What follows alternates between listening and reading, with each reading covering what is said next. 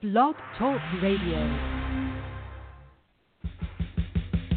Welcome to the Neil Garfield Show, a presentation sponsored by the Living Lies blog, GTC Honors, LendingLies.com, and the Garfield Firm, servicing all 50 states and 24 countries with news and analysis about the largest economic crime in human history.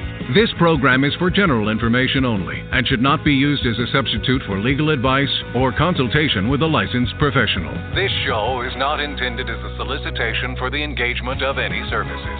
And now, presenting world renowned author, trial lawyer, CLE lecturer, and court approved expert witness on securitization of debt, Neil Garfield.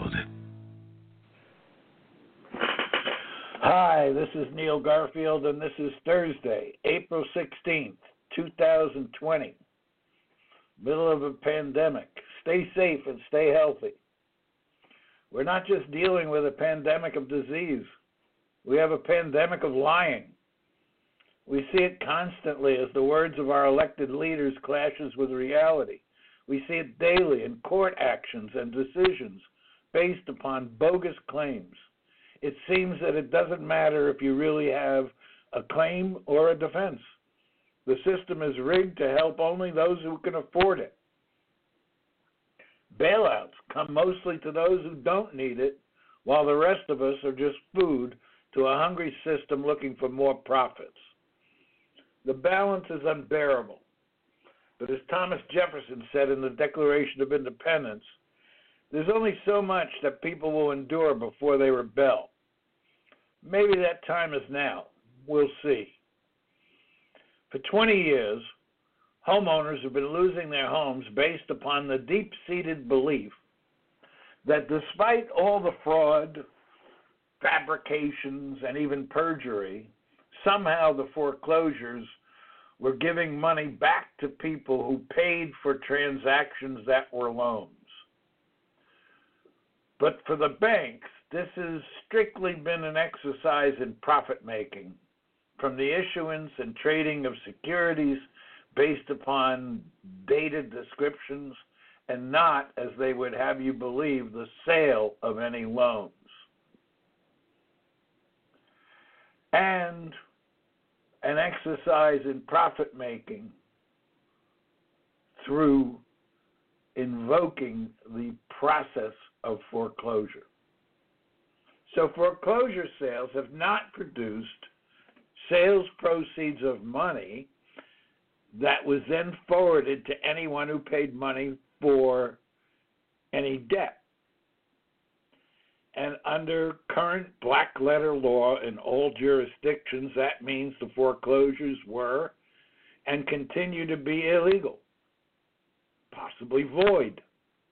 To achieve acceptance of this understanding, a massive effort must be undertaken to educate the public and judges and lawmakers about the true nature of what Wall Street has been calling securitization. Securitization simply means making a security out of an asset. Securitization means splitting an asset into multiple pieces and then selling off those pieces to investors. In our case, the asset has always been presumed to be a debt. And even the homeowners think that it is a debt. So we need to educate them too. For all the homeowners who are listening, just be open to the possibility that despite all appearances to the contrary, the asset was not a debt. It was information about the debt. It was a description about the debt. It was data.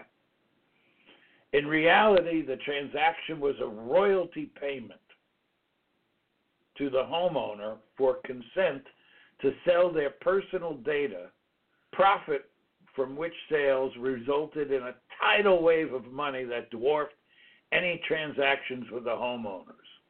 In a shorthand way, I've said that the loans were sold many, many times.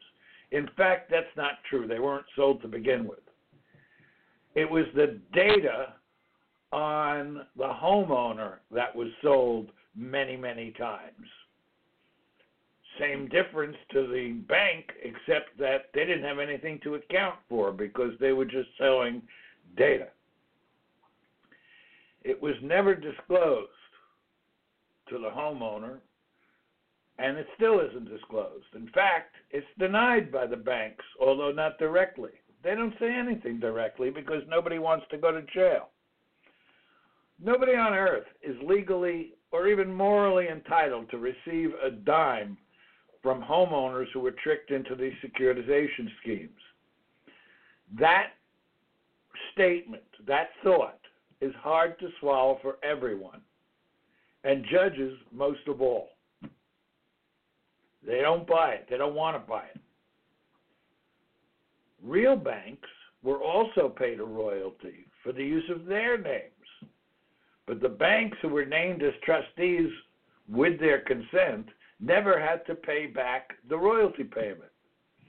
With homeowners, they're not only required to pay it back, they're losing their homes if they don't.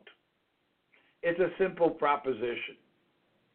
Would investors have ever supplied the money for this scheme if they were not sold certificates issued by a securities brokerage firm doing business under the name of a non existent trust? No.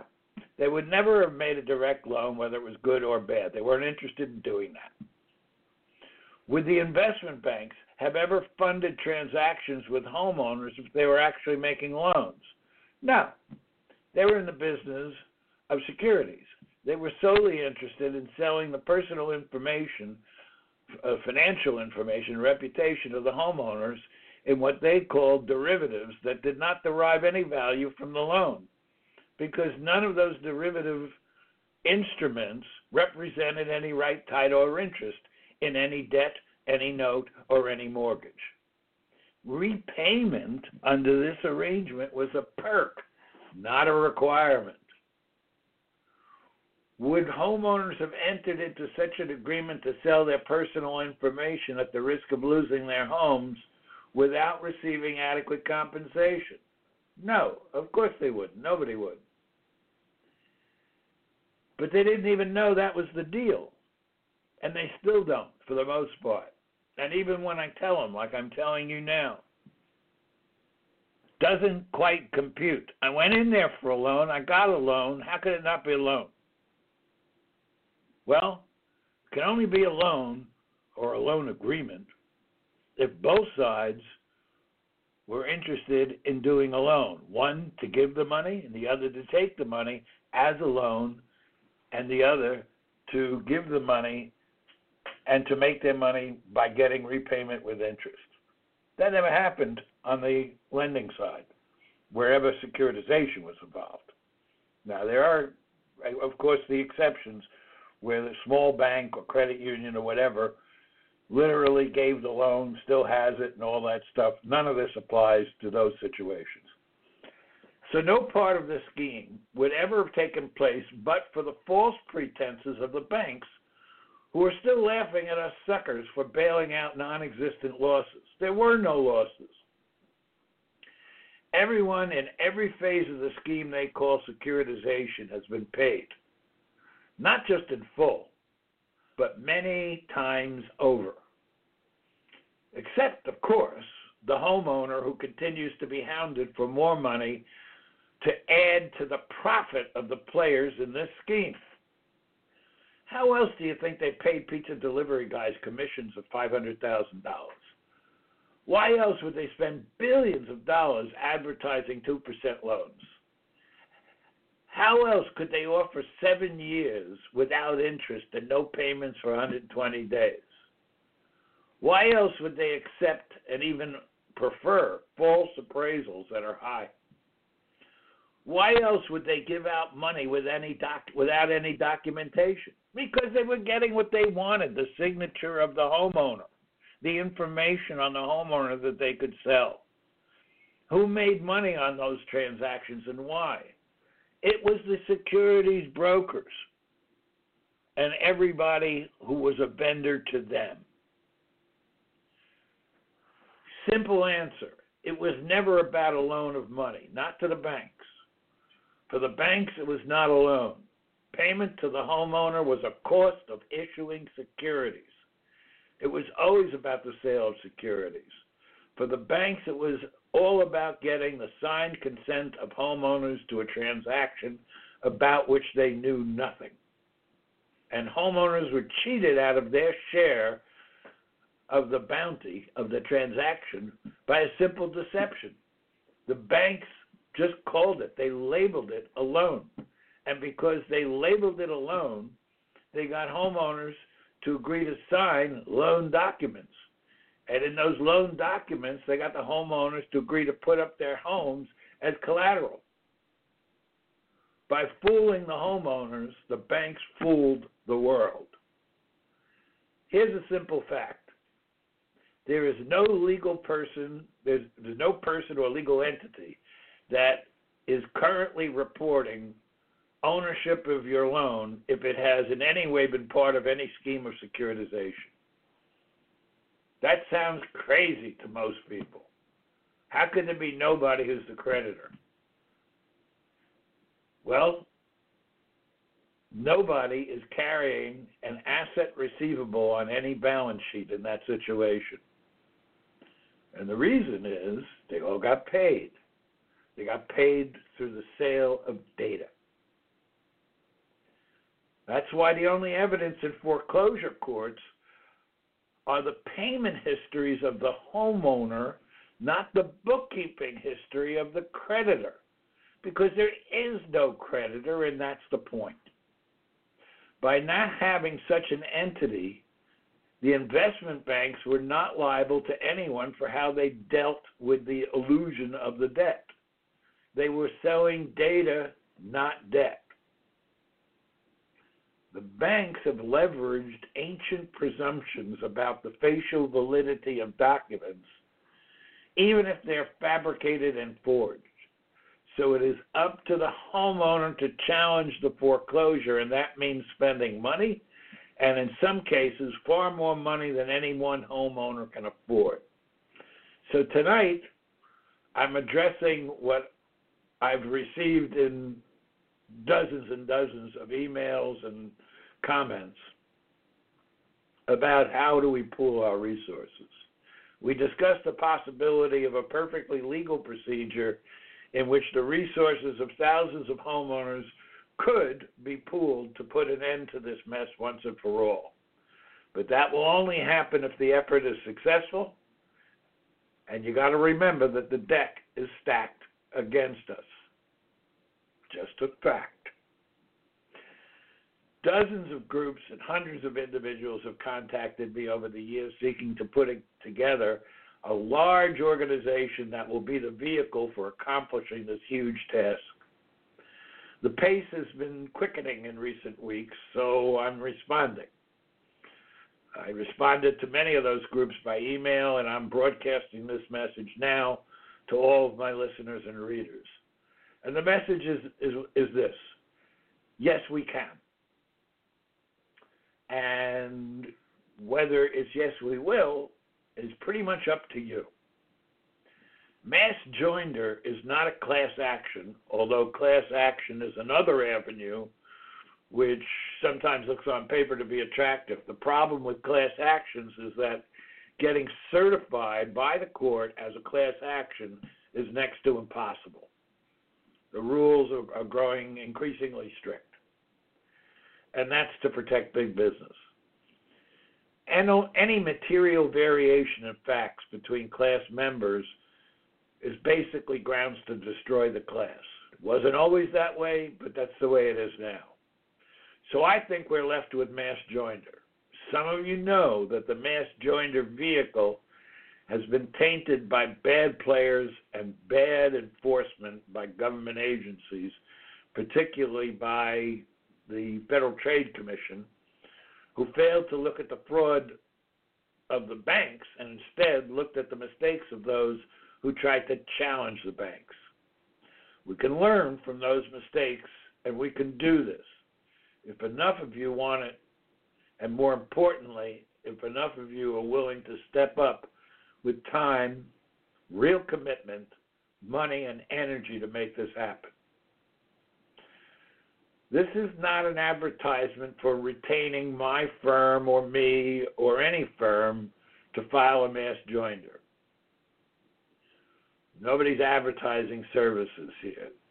This is an invitation to people like you to get together in your living rooms and virtual living rooms across the country on Zoom or other services to talk about how you're going to contribute and about who you will accept leadership from and how much time and effort you will commit to what will be a long term endeavor. Make no mistake about it, the banks will not fold. They will not suddenly get scared and go, oh my. That's not going to happen.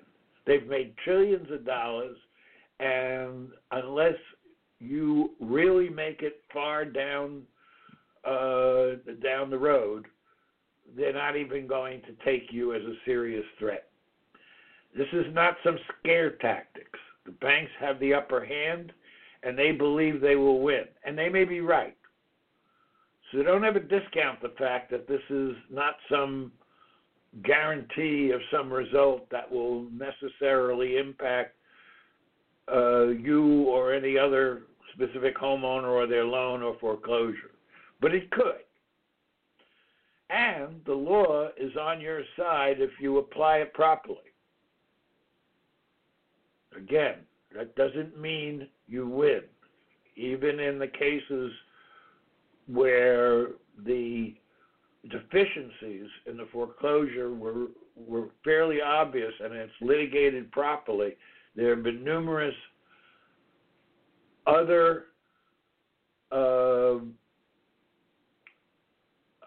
um, cases where they have none, nonetheless lost. I have won using the facts and strategies that I have uh, uh, been talking about.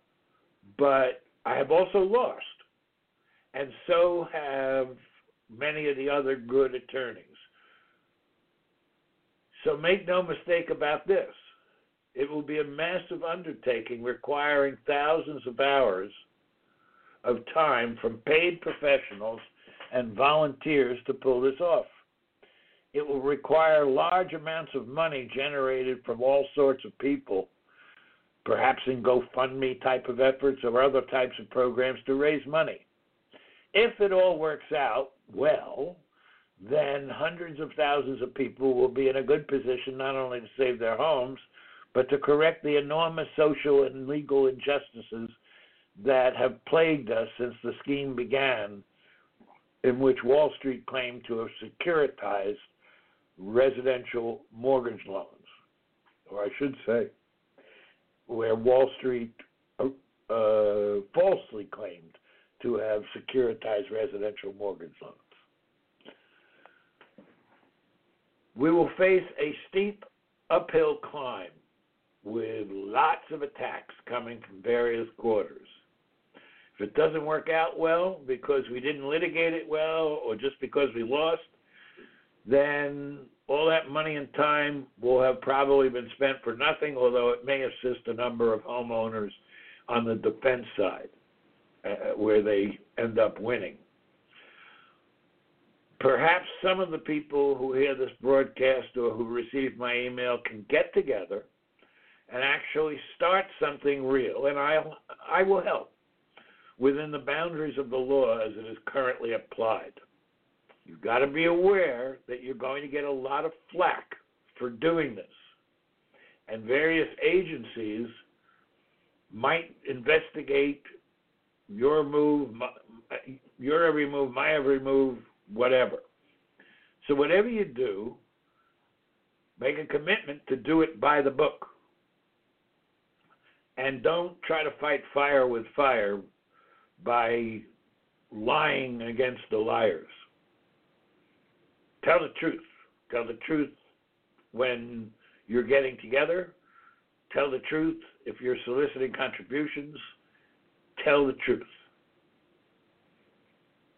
The banks will employ every resource at their disposal to defeat your efforts and even get you fined or penalized in some other way. Be extremely careful not to make promises that involve some guarantee of result, and you must make extra effort to disclose the risks and shortcomings that might occur in the effort. Just like in a prospectus for an IPO. If anyone lies or mistakes or misstates or inflates the prospects of the of the venture, the whole thing could fail before it begins.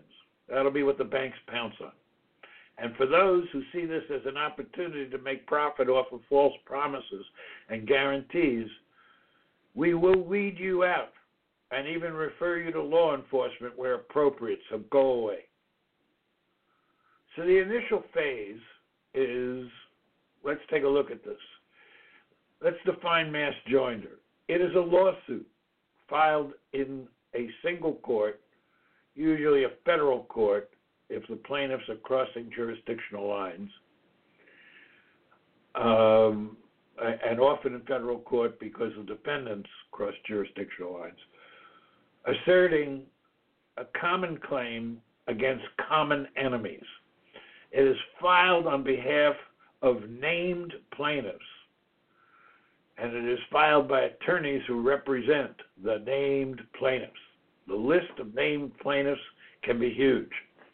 In a way, it is like a class action, except that instead of referring to the class, you're naming every member of the class as a plaintiff, an individual plaintiff. The entity that I think is in the process of formation, from what I'm gathering from people that I'm talking to, will sponsor probably many such mass joinder lawsuits filed in numerous courts in different jurisdictions.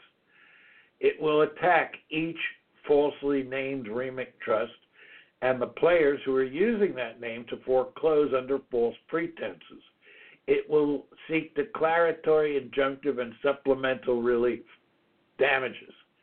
If successful, it will undermine many, perhaps most, perhaps all foreclosures that are based on securitization. Success won't come easy. What I've told these groups that as a bare bones starter, it's just like when you're starting a class action. The amount of money it takes to fund that is astronomical. I think you'll need at least fifty thousand dollars to just set up a website and subscribe to certain services. I think you'll have a huge mailing and advertising expense. I would say at least a hundred thousand dollars, and this is just for starters. There'll be about one hundred fifty thousand dollars in fees paid to investigators and process servers. You'll probably need professional help in public relations, so it becomes at least somewhat dangerous to challenge you. That will probably cost another hundred thousand dollars. Then you'll have at least two hundred and fifty thousand dollars in initial fees, costs, and expenses paid to lawyers who will form the group that will litigate what you will see in this email will be a mass joinder of mass joinder lawsuits. This crosses jurisdictional lines and it's very intricate and it goes beyond the scope of what I can talk about on this program. If you can develop a budget of another $250,000, you'll be able to hire professional political activists and operatives who can lobby select state and local government for changes in the law, and perhaps more importantly, to prevent changes in the law that the banks are secretly pushing. These figures are daunting. I understand that. It's what stopped me from being able to do it on my own but they're part of everyday life in the world of class actions and similar efforts. If it was easy, everyone would have already done it. My name and, and my blog could be crucial for credibility, but be aware that I have many paid detractors. Flack will be coming in from all sides. You may want to announce that a mass joinder effort exists. I can't make an announcement like that unless and until I know there is an active, organized group of non lawyers with a business plan and funding. I also can only make that announcement when we have lawyers who will litigate it on the ground, and that includes even if I'm involved. I know you some of you would like to simply announce it and then leverage off the announcement to see what you can attract, but you're going to have to find another way. Mass joinder has resulted in severe penalties to lawyers and non lawyers who were even just on the periphery of such efforts in the past because of some intense and sometimes misleading selling techniques that were used to get people, homeowners, on board. Once you get a founding group together, I'd be willing to announce that and even interview the participants in that group to help promote it. This is a slow process, like tortoise and the hare. Leverage off the fact that there's going to be a huge spike in foreclosures starting within the next 60 to 90 days or so. Get your group known and see if you can get spokespeople to write articles for local news outlets, appear on local TV and radio. Find ways on social media to get buzz so you can start efforts to get people to join. The issue of money is not as simple as it appears. Mass joinder is the equivalent of multiple plaintiffs filing in the same lawsuit, so the facts must be the same. That means you're looking for, if you're looking for a mass joinder action, which I still believe is the way to go, you need very similar facts almost to the, the degree of a class action. So I think this translates as filing separate lawsuits as a mass joinder against a single group of defendants. The only facts that would be different are the details of the origination. In a class action, the origination details might need to be the same too. So, for example, it would be John Doe, Jane Roe, etc., as plaintiffs versus Bank of New York Mellon, for example, Chase Bank, Select Portfolio Servicing, and Credit Suisse would be defendants, being the, all those who have uh, uh, used foreclosure in the name of Bank of New York Mellon as trustee for the certificate holders of the XYZ Inc. Mass Mortgage Pass-Through Certificate Series 2007-09. It's the it, uh, it's just that securitization that you would be suing under in each mass joinder. This means getting out the word to everyone who has been foreclosed in the name of that entity. And it also means subscribing to Salesforce or FormSite so you can uh, get people to fill out registration and intake forms so you can cull the, data. You can advertise for more than one such name and put together agreements of mutual shared expenses between one mass joinder and another. One of the tactics likely to be employed by lawyers for the other side is to litigate each plaintiff individually, if the judge will let them. If this happens, then you have to be prepared to send lawyers to court on hearings as to each separate plaintiff. Um, I don't know how far that will go, but I'm sure that they will try to do that. These lawyers are not going to volunteer their time, and they're not going to be willing to sacrifice a substantial portion of their time for contingency fee alone. They need to be paid well in addition to their share of a contingency fee.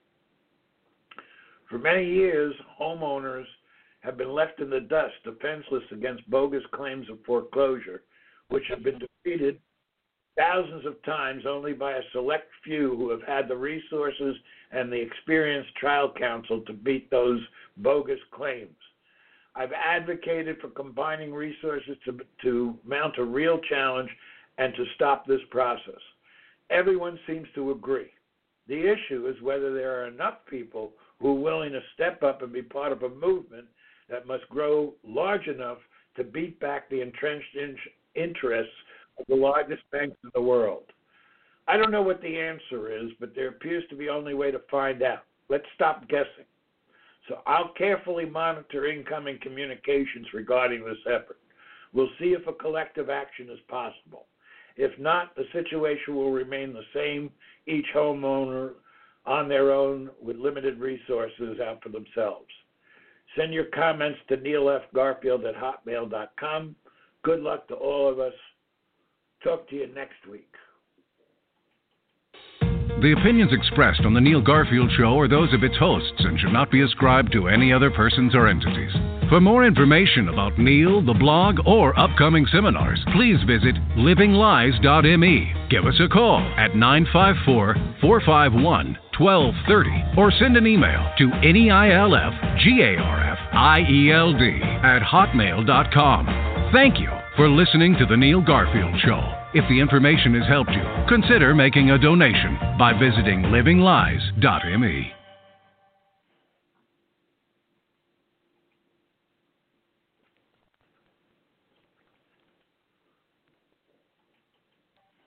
Step into the world of power, loyalty, and luck. I'm gonna make him an offer he can't refuse. With family, cannolis, and spins mean everything. Now, you wanna get mixed up in the family business. Introducing The Godfather at ChumbaCasino.com. Test your luck in the shadowy world of The Godfather slot. Someday, I will call upon you to do a service for me. Play The Godfather now at ChumbaCasino.com. Welcome to the family. VGW Group. No purchase necessary. Void where prohibited by law. See terms and conditions. 18 plus.